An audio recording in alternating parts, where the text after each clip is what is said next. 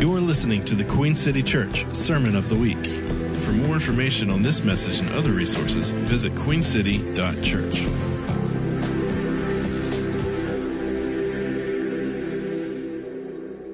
we just thought we would try something a little bit different today. Um, a while ago in staff meeting, this was maybe three weeks ago, Robin and Donna and myself and Chris and Brandy, I think, were there. And we were just, we were really talking through what has been probably one of the most tumultuous seasons that this nation has ever experienced, at least, at least maybe in the past 50 years. And, um, and we were, we were, when we gather as a staff, we talk about what we're, we're trying to do, we talk about what we're being faced with, and then we, we prayerfully consider what we're supposed to do. So there's a lot of times where we're looking for answers that we don't quite have the answers to yet. And on this particular occasion, uh, we were talking through this, this current cultural moment. And Robin and Donna just started sharing to the rest of us kind of their heart for Queen City Church. And Chris and I both simultaneously said, Gosh, that is really good. We should say that stuff out loud.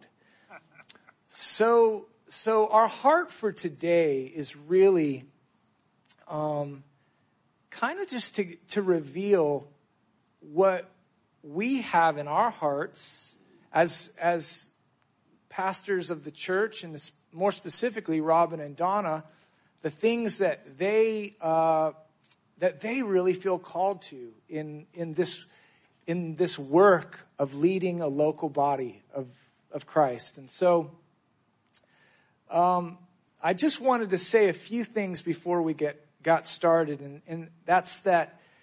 Uh, you know, pastoring. I'm sure many of you guys have have done this math before, but but pastoring in normal times is not an easy task. And in this last season, it's been especially hard because there has been no blueprint. There's not an existing blueprint for leaders in unknown times. So sometimes you're just trying to catch up. You're, you, you don't even maybe understand what the questions are, much less the answers. So it's been, it's been a, uh, a tough season, as you're probably well aware. Another thing that you've probably been aware of, if you've paid attention at all, uh, is that emotions and opinions have been at an all time high, haven't they? And especially in this last year, maybe year and a half. And then, so there, there's a couple of things we want to talk through today. It's, it's, it's the, it's the tensions that we have discovered being in a pandemic and then also living through the, the political climate of the last year and year and a half. So, so here's, here's a couple things that I want to say. Christians have all kinds of different opinions and thoughts about things concerning politics and things concerning the COVID 19 pandemic. Okay, not Christians don't all think the same thing all the time. There are varied opinions and ideas happening, okay? As I'm sure you're aware. So here's another thing it's almost impossible to say anything out loud without offending somebody else, right? So that's part of the climate that we're in. Um, so, all of that being said, I want to begin by reading a scripture from the Old Testament. I'm sure some of you probably know it. Uh, I was I was talking through this with Robin yesterday, and it goes like this. Well, first of all, I was asking myself this question: As Christians, with as confusing as everything has been in this past season is it possible for a Christian to know how to live in this time? Does the Bible give a clear directive that goes past whatever our opinion is about anything at all, is there something we can interpret from the text that will show us how to live? This was kind of a question I was asking out loud to myself. And I got this, this passage came to mind. It's found in the Old Testament minor prophet book of Micah. It's in chapter 6, and it goes like this God has shown you, O man, what is good. And what does the Lord require of you? That's the question. And here's the answer to act justly, love mercy, and to walk humbly with God. So this, this, we're kind of, we're going to kind of frame this interview today using that passage. Like if we took nothing else away from today, we're going to take a lot of stuff away that's really good. But man, that's really what we're anchoring our, our conversation and our hope on is to act justly, to love mercy, and to walk humbly with our God because this is what he requires from us. All right? So, so I think that this is a really powerful verse. And the thing that impresses me the most about this verse for this moment is our need, our collective need for humility, our individual need for humility, and our collective need for humility. There's a posture that's associated with humility. A person who is, is humble, who is walking in humility, is quick to listen and slow to speak. And I think that as I have worked with Robin and Donna over the years, one thing I have noticed them about them is that they have over and over been taking this posture of humility. And the current climate of our culture is to be quick to speak and quick to give opinions and to not really listen at all. So I think that that would be one of the things that would mark Christian people is that they would have they would have a posture of humility that they would be very slow to speak and that they would be very quick to listen. Amen. So, okay. That's my preamble. That was a really long preamble. I apologize, but I wanted to, I wanted to set this up for y'all. So, um, so question number one. Y'all ready for this? So, the first, the first question that I, w- I wanted to ask y'all was this. Um, when, when we were in staff meeting the other day, you guys started talking about your, your personal vision for Queen City Church, some of the things that the Lord spoke to you early on. Can you guys just tell us what it is that you feel particularly called to at Queen City Church? Yes, um, that's a great question. Well, to answer it, um, and I've thought I've thought through these questions here over the last number of days, but to answer that question, I felt like it's really helpful to look at the origins of the church and really what's happened over the years. And so when I go back um, almost 11 years now, I was uh, had been a senior pastor at Morning Star for 14, uh, well, for 11 out of the, the 14 years I was there. And at what became the end of my time there, the emphasis had shifted to be a more politically oriented, not entirely, but there was a definite shift towards the whole political orientation when that was really not my, my personal uh, focus. But um, having been through a lot of church stuff for, you know, over 50 years, um, I didn't, I didn't feel like I fit.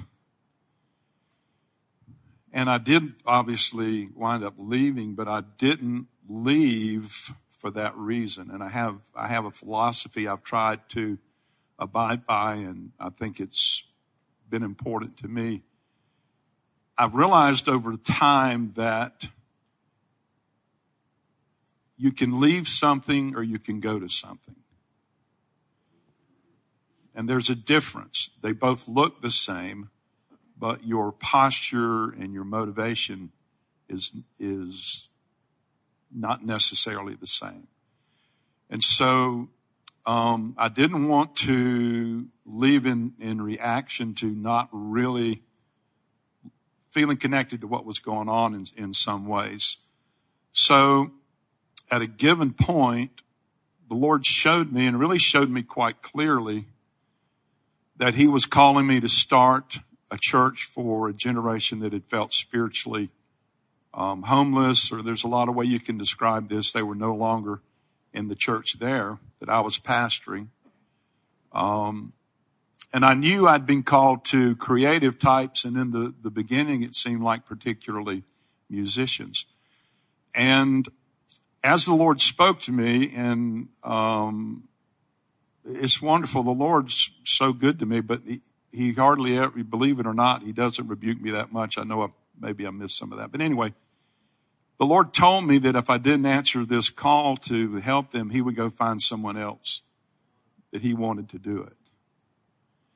And so through this process of talking with Donna and also um, my three sons and some others, very other dear people, I decided what I needed to do was leave that church that I'd been with 14 years and answer this call. So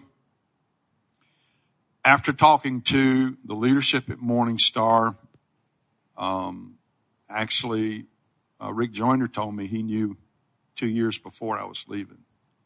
He didn't tell me that, but anyway, after talking to them, I left with their blessing in um, a positive, non-divisive way. Um, I know enough about what happens when you do things for the wrong reasons in the kingdom. And so, uh, anyway, that's a little little bit of background. I think Donna, Donna and I've talked about this some. I think she had some she wanted to share, maybe. Yeah, this was um, it was back in 2010 is when we started the church, and um, we have four children of our own, three sons and a daughter, and at that time they were all in their 20s, and so really through them we had contact with a whole lot of young people.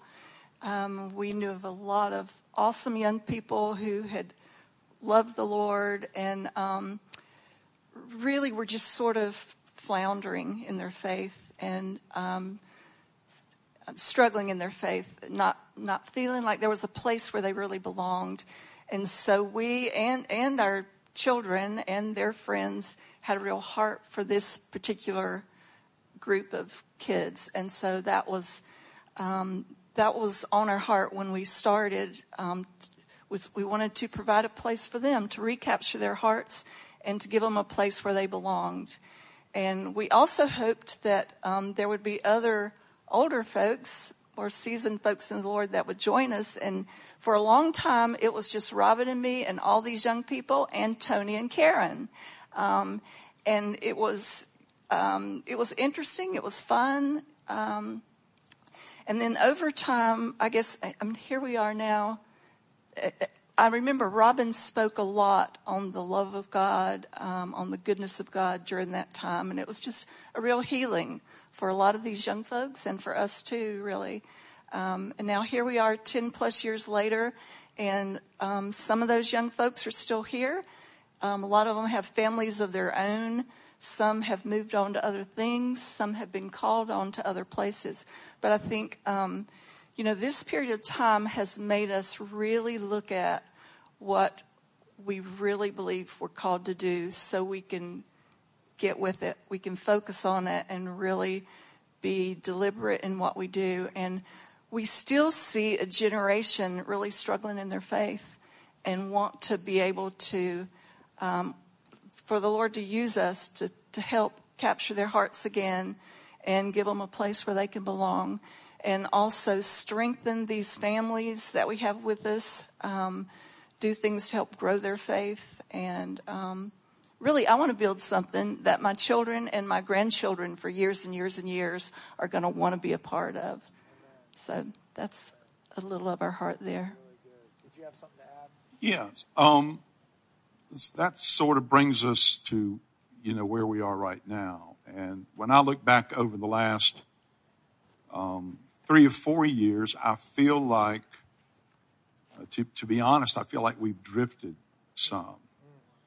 And um, as far as me personally, during that period of time, I had, um, of course, two knee operations. One's a knee replacement, pretty serious um, operation, and then we were trying to find a place we could call our own. You know, we were in the Visulite, and then we had a building across the street for offices and kids, and so then we went through a pretty intense process of renovating this building, which is a miracle building. If, if I could tell you the whole story of how we got this place, it would just really show you the purpose of God that He has something He really does have for us to do. And we didn't have the money. I overestimated by like 100% what it's going to cost to repair it. And um, we put 300 and I don't know, $50,000 in it when we didn't even have a third of that in the bank. But people stood up and gave and just amazing, amazing things happened. So then COVID hit. How many of you remember that year? And what COVID has done for, you know, God works everything together for good. We need to realize these great truths of the Bible when COVID came, what it really has done for us, it's caused us to reevaluate everything. And so, um, our staff and uh, a team of people that we have are really in the process of a refocus and trying to focus more clearly on what our mission is now and how we need to implement it. And part of that process has been to develop a mission statement. And so, we have a work in process about um, about a mission statement, and let me just read what I'm looking at right now. It's not necessarily the the end product, but I can I can just share it this way. The cultural story being told in our generation makes the world a dark and confusing place for many people. The church has also become a confusing place too. As a result, many are struggling with their faith and they don't know what to do. A lot of people in that category. As we focus on the heart of the gospel of Jesus Christ, we can impart faith, hope, and love to those around us. But if we don't, people who need us will never get the help that we can provide. And so, talking some with John Mark, and uh, he, we have a mutual friend uh, named Dan Duke, and Dan Duke made this statement one time that sort of summed up in a nutshell, and it's not complete, but it's really something simple we can look at like three core values intimacy with Jesus, respect for the scriptures, and kindness, kindness to everyone. And so that's um, some of what we've been thinking through here lately. So our heart really is to focus on what it means to follow Jesus and what it means um, for the kingdom of God for our personal, individual lives as well as um, our families. I can talk a little bit more about where I think the church is going. We have another question coming up down the road here, but anyway, that's sort of our answer to question number one. Well, I really appreciate when you were talking about having a church not just for your kids, but for your grandkids. There's, there's this thought to the future. And I, I think that Amy and I have always thought that way. Like we want, we want a sustainable faith that will, will last generations through our families, right? And, and um, I, I also appreciate what you were talking about, Robin, about having having a, a place where we our, our main focus is to lead people to the person of Jesus Christ. And I think it's so important because I, I'm thinking of one conversation that I had with a 28 year old young man. This was a couple of months ago now. And he was, he, he felt so confused because within the church, he was hearing so many conflicting political opinions that were intertwined with, with faith statements that he, he, he saw that his only option at that point was to disassociate himself from the church. Because he couldn't grab a hold on of this political side and he couldn't grab a hold on of this political side and all he had left was confusion. And so through the course of a couple conversations you know that we had together uh, you know i was able to just show him a path that we can actually see in scripture that you can you can have a political opinion or you can have an opinion about the way the world is but you can still cling to Jesus. Like like the lordship of Jesus is greater than your opinion about the way the world is. And I think that I what I hear y'all saying is that Queen City the focus the mission and your hearts for Queen City in particular is really just to keep bringing people to that place. Am I hearing you correctly? Yeah. Well, well you know, jumping on to this next question here. Um, so, Robin and Donna, I know that you are like anybody else. You have your own thoughts and your own opinions about everything, about political things, about just about anything. Um, so let me ask you, and this, this might be a little tough, but I wanted to ask you guys, why have you chosen to remain relatively quiet from the pulpit surrounding politics and the election? And what is your heart behind not using the pulpit as a sounding board for one political party or another?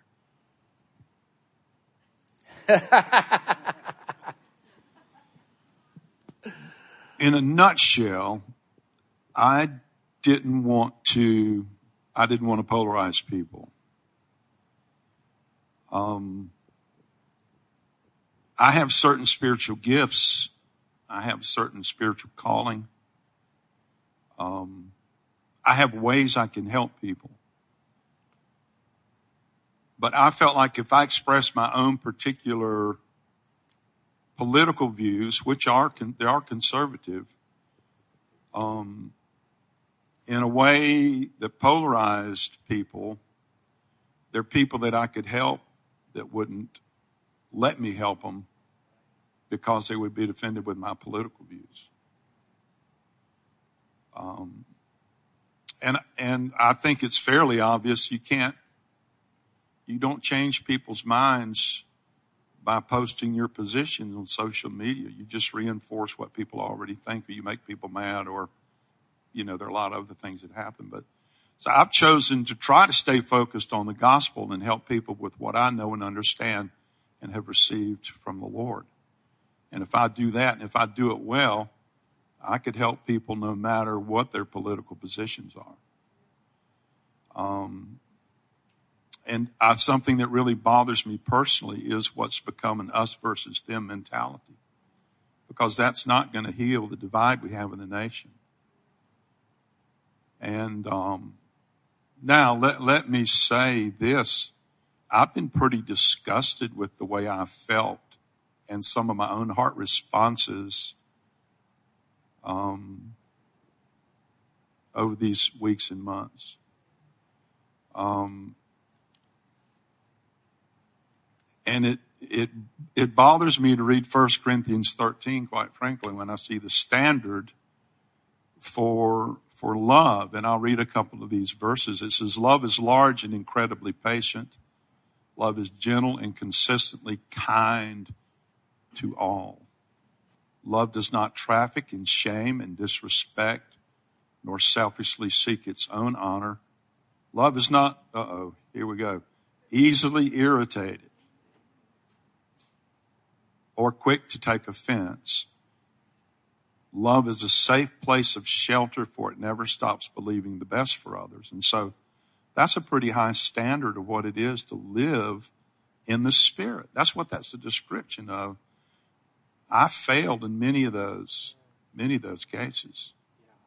You know. Yeah, I think we all do. Yeah, yeah, and I, but I think that's the point that we're way more alike than we are different when it comes to the basic carnality. You know, we all really are sort of operating from the same set of givens as we try to follow Jesus and let that life of Jesus live in us and influence our attitudes and our actions. And also, we've been called to be a multi generational church. And um, I'll, I'll be honest, there, there are a couple of generations below me I don't understand.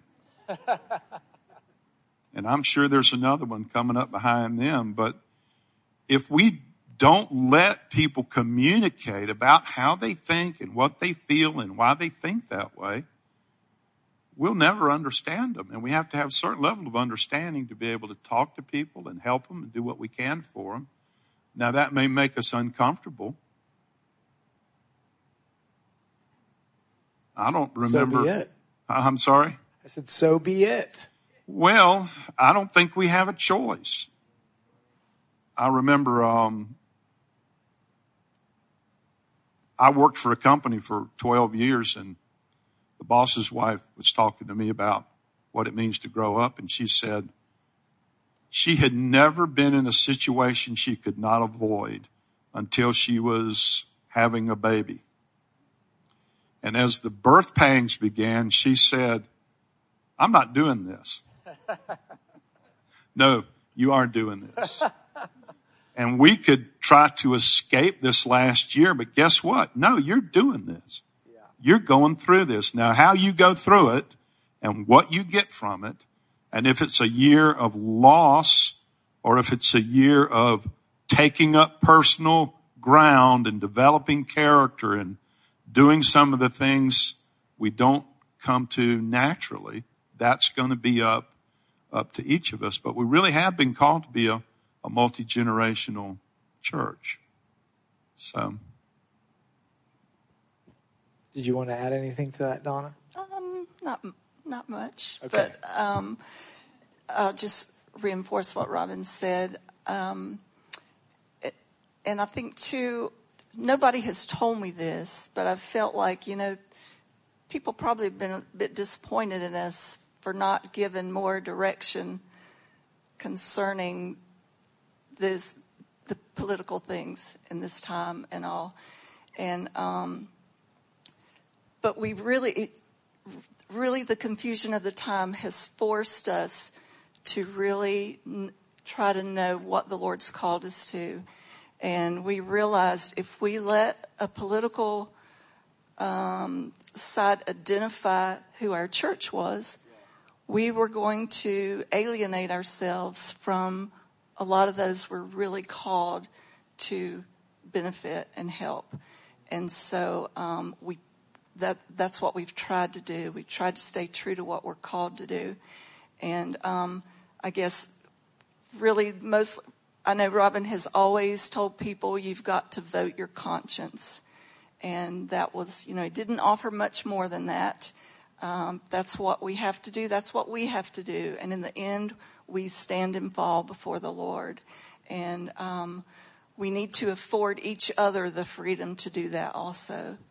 So that's where we've been. I, I did think about, I was actually talking to Brian Simmons. You remember Brian wrote the Passion Translation, and um, we need to pray for Brian. He's got um, viral and bacterial pneumonia but so far he's hasn't had to be hospitalized. But as I was talking to him about some of these things, he was saying that he'd adopted pretty much the same posture we had, and he said now the people that really wanted him in the middle of things are either apologizing or arguing with each other.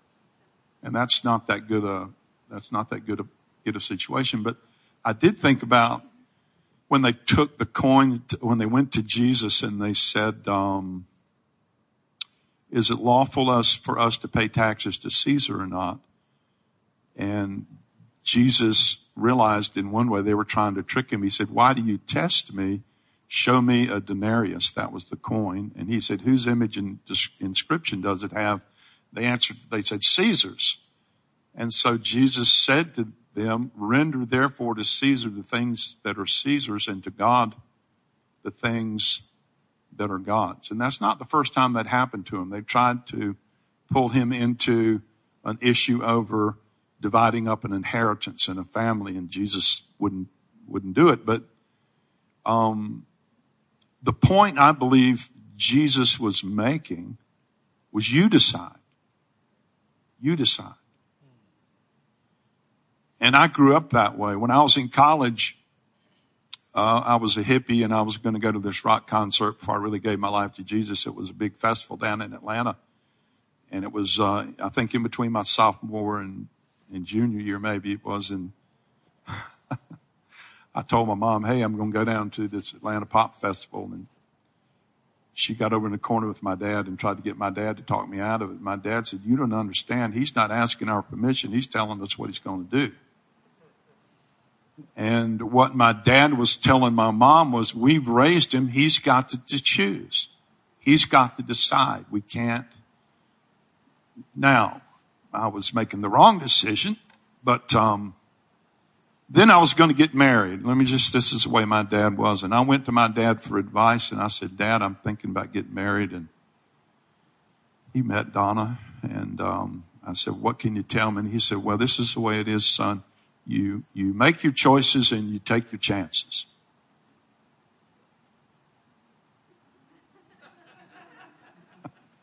I said, What? Here's what he was saying You decide. You he decide. liked me, though. yeah. he liked me better than your dad liked me, I'll tell you that. but I grew on him. So anyway, um, we we want to help people make biblically based decisions that that the life of Jesus and the scripture and can help people make good decisions um, on the issues that come up. So I made a good decision. Amen. Yeah. I would say how many years later, but I'm afraid I'll get it wrong, but I think it's 45. Coming up. Coming up. Okay. I got another question for y'all. And this question, I'm jumping ahead to question four if you guys are if you guys want to stay on track with me. But uh, I'm thinking I'm thinking about a message that you preached either it was last week or the week before, and you were talking about Jesus' disciples and, and the variety of people that Jesus called to following him. Yeah. And uh, if, you, if you didn't hear Robin's message on that, go look it up. It's fantastic. But it did strike me. I, I, I think I kind of knew this in the background, but it really struck me how different each of those 12 disciples that Jesus called to follow him were. I mean, we're talking different political persuasions, yeah. different classes. Yeah. Like there were there were people on that team who held vastly, and some might say, opposing worldviews. Okay? If you if you think about Team Jesus and you thought that everybody on that team was thinking the exact same thing all the time because they were following Jesus, well, you'd be wrong. One of them was a zealot. He was trying to overthrow the government because he thought that the government was corrupt. I mean, there were, there were peaceniks on the team. There were, you know, people that were into money, like there was a tax collector. And then obviously that's not to say anything about Judas. And there were poor fishermen. I mean, there were all kinds of people on that team. And, and, you know, obviously the scripture is not completely explicit about the differences, but you can extrapolate that they were different people who had different thoughts. Okay? So, one of the things that I've actually always appreciated about you guys is that you don't require people to think and act exactly like you to be a part of Queen City Church. Uh, I think that one of the greatest things that I've learned from you is that we don't all have to be exactly the same in order to be united in Christ. In some ways, I think that I think of Queen City Church as being a prototypical church where people can have varying political and theological views, but still consider one another as brothers and sisters in Christ. I, I was recently listening to a debate where there was the, the issue at hand doesn't even matter with what I'm about to say, but there was a man named Brad Jersak who was he was about to give his opposing view against the person he was arguing with. But before he gave his opposing view, he said this I want to humbly submit that this person is far more spiritual and mature than I am. And I want to tell everybody that I honor him before I tell you all why I disagree with him. And I heard that. I thought, that is genius. That is the genius of the love of the kingdom of God, where you can, you can have disagreement in a realm and still sow love and honor in the direction of the person that you disagree with and it was just such a uh, it was such an encouragement to me. You know sometimes when you hear people debating and you walk away and you feel sapped of energy and strength i actually gained traction in my ears to hear what this man was saying because he was being so generous and loving towards the person that he disagreed with. And i thought man that is I, that's how i want to be. But, but but let me ask you to this why do you think that it is so important not to cut off relationships with people who think differently than you? Why is it important to stick with folks even when they strongly differ in their political opinions from you?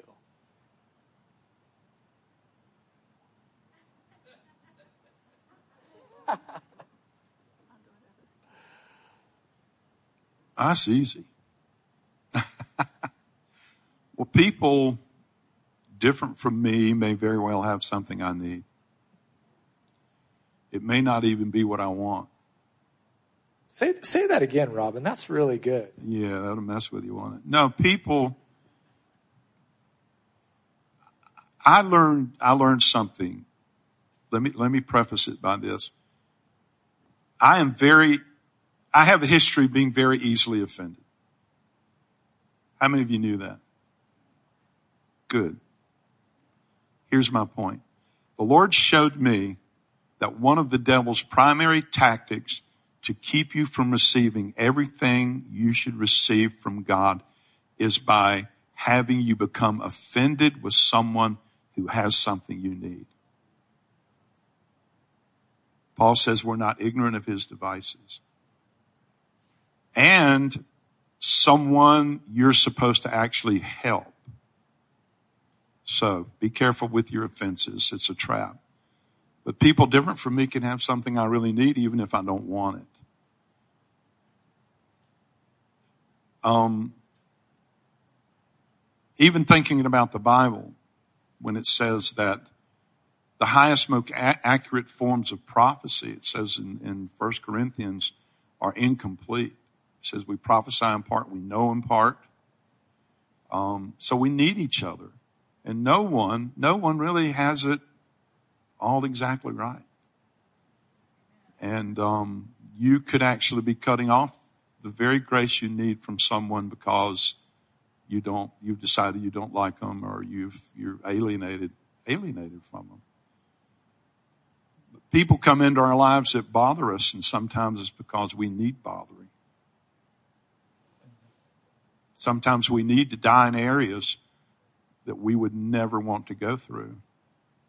It's the cross. It really is. And how will you understand people if you don't listen to them, if you don't give them a chance to, to tell us who they are? I don't know if you're familiar with Jordan Peterson, but Jordan Peterson's been in this huge debate, well, years ago in Canada over Um, actually, what it comes down to is it's restricting speech. And see, the only way you can ever really grow and develop and change your mind is through talking to people. Even if you disagree with them, if you hear what they have to say, maybe you'll understand things a different way, or maybe you'll realize, no, that person's crazy. Right? But if you restrict communication and you restrict debate or you restrict the, uh, uh, talking to people that are different from you, that that's that's not that's not good. I know when Paul Anleitner was here, um, it meant a lot to some people, and other people didn't like it at all. But we need to understand, we really need to understand these different generations and how are we going to understand them if we don't hear what they have to say? Really. Um, and two things, good things can happen. It can change what you believe, or it can cause you, for good reason, to strengthen your original view through that process of communication. But I don't know, you know, why should we be afraid of that? That's, that's my position. That's how I feel about it. But you don't see the world as it is. You see the world as you are. Through your filters, through your lenses, your predetermined ideas and values. What if your lenses are colored by fear or anxiety or prejudice or hurt or disappointment? How are you going to get out of that? How are you going to get through that? If you don't through, go through some form of communication or challenge, I don't want to be stuck. And I, I'd like to just acknowledge that I have a whole lot of my own set of prejudices and, uh, and, and my own biases. And it's, it's actually impossible to live without having those things. And, and, and so, so saying that, my question before the Lord has been constantly Lord, help me. Will you help me continually surrender my opinion to you? Because it feels like a lot of times folks are more inclined to believing their own opinion about something um, which is fine, but in the life of a Christian, there, there is this issue of lordship. There's this issue of discipleship where Jesus is continually becking, beckoning us out of the thought processes and systems of the world into his thought process. And we cannot get there if we don't even at first acknowledge that we have a bias or an offense or you know we see jesus in the scriptures over and over um, confronting people with the truth. And inevitably or invariably there's some kind of offense on the hearer's part. And jesus is continually just beckoning folks to him. Just follow me. Just follow me. Just follow me. So what I hear y'all saying is that, I mean, over the course of this conversation, the emphasis for y'all is really that we are, we are as a community wanting to focus our eyes on the Lord Himself. We believe that He is the most important person in the room, and that's what we're trying to stay committed to. He's the one we're trying to stay committed through more than anything else, more than any idea, more than any opinion. He is the one that we can all agree on is worth following. Is it, would that be a fair assessment, Donna? yes, indeed. um, well, yes. That's that's it. We're going to wrap this up, y'all. We won't hold you hostage for too much longer, but we just do y'all, do y'all feel the importance of this conversation? Like, we really feel like this was a really important thing that we, we have, you know, we make this known to y'all about uh, where we've been and where we're headed and what our path forward is. So, um, Robin and Donna sent me an email when they when we were preparing for this, and they they used this phrase "beautiful future," like we have a beautiful future, and I love that because when I turn on the news, that's the last I never hear that. I never hear we have a beautiful future. You know, the church, the body of Christ, has a beautiful future. It may include hard times but our future is beautiful. And, and the Lord is discipling his bride. He's discipling his people into that beautiful future. So, the final question that I want to ask you all is where do we go from here? As, as a church, what, is, what do you think is our path forward together through, through even this, this next present season? I'm going to start that was something I felt like the Lord used to, to really encourage me this week. Um, it, in such a turbulent time that we've been in, um, I need an anchor. Um, and um, I believe that anchor is in this, the simple truths of the gospel. And so um, I've, I've just been giving myself to reading the gospels just reading back through the Gospels over and over.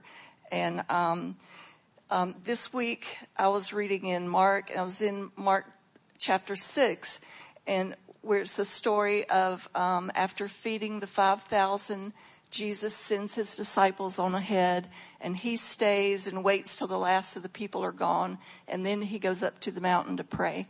And I'm just going to read this short little part of that passage and, and tell you how the Lord encouraged me in it. Um, after feeding the 5,000, immediately he made his disciples get into the boat and go before him to the other side to Bethsaida while he sent the multitude away. And when he had sent them away, he departed to the mountain to pray. Now, when evening came, the boat was in the middle of the sea, and he was alone on the land. Then he saw them straining at rowing, for the wind was against them. Now, about the fourth watch of the night, he came to them walking on the sea and would have passed them by. And when they saw him walking on the sea, they supposed it was a ghost and cried out, for they all saw him and were troubled. But immediately he talked with them and said to them, Be of good cheer, it is I, do not be afraid. Then he went up into the boat to them, and the wind ceased, and they were greatly amazed in themselves beyond measure and marveled. And while I was reading it, I thought, yeah, they were rowing against the wind. And I thought, man, we have been rowing against the wind for a long time now, it seems. It's been so much. It's been, um, it's been so hard to know how you do church during this season. You know, um, we, we're not having the home groups. There's so much we're not doing. We have started meeting together and we're grateful for that and we want to move ahead, but we don't know how fast we can move ahead and what we can do. It's like we've been rowing against the wind. But I realized um, one thing the Lord has spoken, has really put on Robin's heart throughout was to stay the course. Not make huge changes during this time, but to stay the course, keep moving ahead. Um, and it blessed me to see that Jesus saw, he saw. Now this was in the middle of the night and they were already several miles away out there on the sea, but Jesus saw, he saw what was going on. Um, and then he went to them, but if, when I read this passage in a couple of the other gospels, it sounded like Jesus didn't immediately go. Um, it was closer to morning time that Jesus went and um, was was passing by or seeming to pass by, and it scared the daylights out of them. Um, so he said, "Hey guys, hey guys, it's okay, it's me," and he had to convince them that it was him before they let him in the boat. It seemed because in in John, when in this passage it says when they were willing to receiving in the boat. Um, and so these are the things the Lord was speaking to me that He sees. He sees exactly what's going on. And He was telling them, don't be afraid. and be willing to receive Him into our circumstance. Often this means it involves a surrender. It involves a surrender to Him. Um, but to allow Him to do something in His heart that He's trying to do during this time. And then when um, when Jesus did get in the boat with them, it says the wind ceased. Actually, in John, it says immediately they were where they were going when he came when they brought him into the boat with them, and that just encouraged me. It encouraged me to see that um, the Lord wants to be in the boat with us. So, there you go. Well, we have we've been making plans, and um, so where do we go from here? In a practical way, um, well, we want to focus on discipleship. We mentioned this on following Jesus. Um, we're planning to offer a course on the basics of the faith called the Alpha Course, where you meet once a week. It's supposed to really, Andy's been through it, and I know others have. We want to try to do that tentatively late spring or the summer. We're making plans again to have home groups in the fall. Uh, we want to have picnics again as soon as it's uh, possible. Um, we want to continue to try to build a friendly, hospitable community to help folks connect and belong and to serve. We don't feel like um, we've done as good a job of that as we, we need to in the past, but we do want to improve on it. We want to co- continue to build healthy strong children and um, strong youth group. We're going to need the Lord to help us with that. But I'll just sort of close with this. Anything else you might want to say too, Andy? But prior to COVID, now this was before this season started, which was really to me. How many of you remember when um, Kobe Bryant uh, died in that helicopter crash? Well, it's been determined that the uh, pilot suffered from spatial disorientation, and I've preached on that any number of times, but for those of you who haven't heard it, spatial disorientation is a consist is a, a condition where when a pilot is in a blackout or cannot see the ground, he becomes disoriented to the degree that he wrecks the aircraft if he does not have um, his instruments. And you will, if you're in spatial disorientation, you will wreck a plane 100% of the time because you cannot depend on how you feel because your inner ear is not registering accurately with what's up and what's down. And that's what that pilot did. He got spatially disoriented. He flew that helicopter into the ground. He thought he was going up and he was going down. He gassed it, actually, to pick up, to pick up speed. And so that's why we want to continue to respect the scriptures, follow Jesus, develop relationships with people that can help us. But prior to COVID, the Lord gave me three words, not knowing what I was, I was going to need them. Donna mentioned the first one. It was stay the course. Folks, here's what we're going to do. We're going to stay the course. The second thing the Lord said is you have nothing to fear. Anytime Lord tells me I have nothing to fear, it's because there's something to be afraid of. but he said you have nothing to fear. I have had a lot of fear at different points over this last period. It's but I know too, God is dealing with us. It's okay. It's okay to go through these things, but you have to face them. You have nothing to fear. And the last one was the Lord said, um,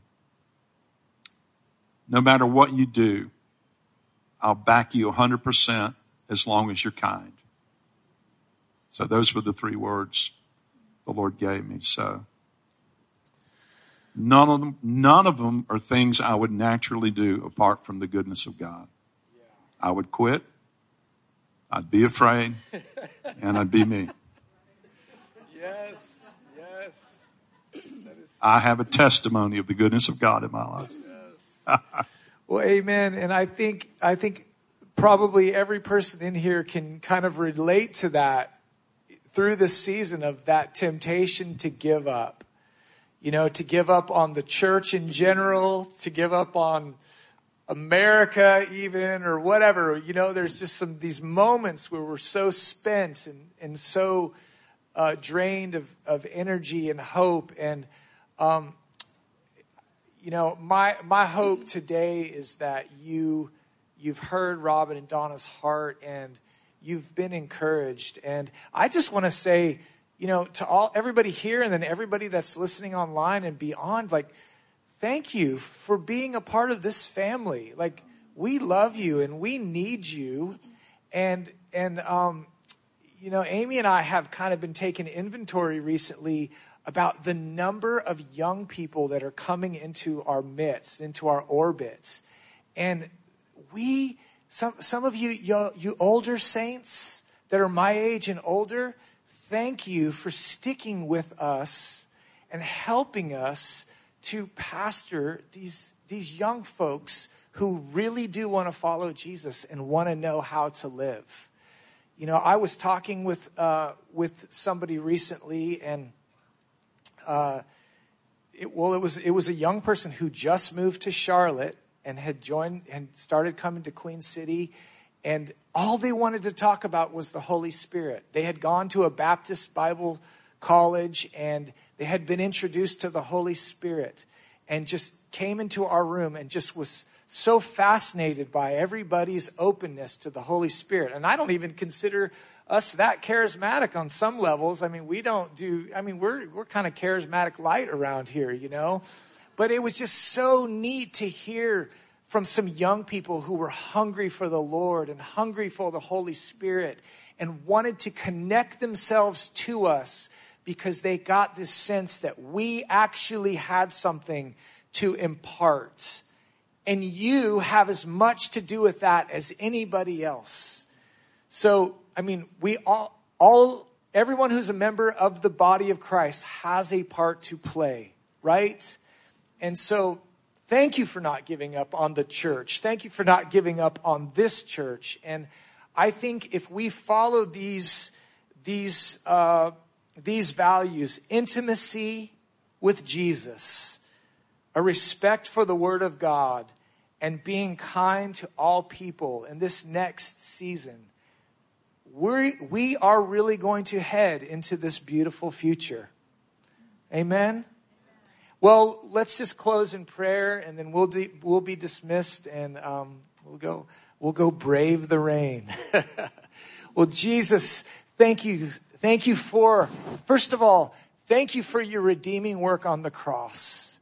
Thank you that by the work that you did on the cross, everything was finished, everything was completed. The work of redemption was completed. And now the work is to announce the inauguration of the kingdom of God in the earth. And Lord, my prayer for us today is that we would each see ourselves as a part of that kingdom and that we would act as citizens of that kingdom first. Lord Jesus, we want to just say to you that we surrender our lives and we want you to be the Lord of our lives again. Today, we want to say that to you, Lord. And we thank you for this time together. We pray a blessing on all the folks here and online and all the families represented here. For people that need healing in their bodies, we ask you right now to heal bodies that need healing, Lord. For folks that are brokenhearted this morning, we just we we proclaim liberty. We proclaim liberty to them. And Lord, we thank you that you're still working. And we say, have your way. In Jesus' name we pray. Amen. Amen. God bless everybody. You've been listening to the Queen City Church Sermon of the Week. For more information on this message and other resources, visit queencity.church.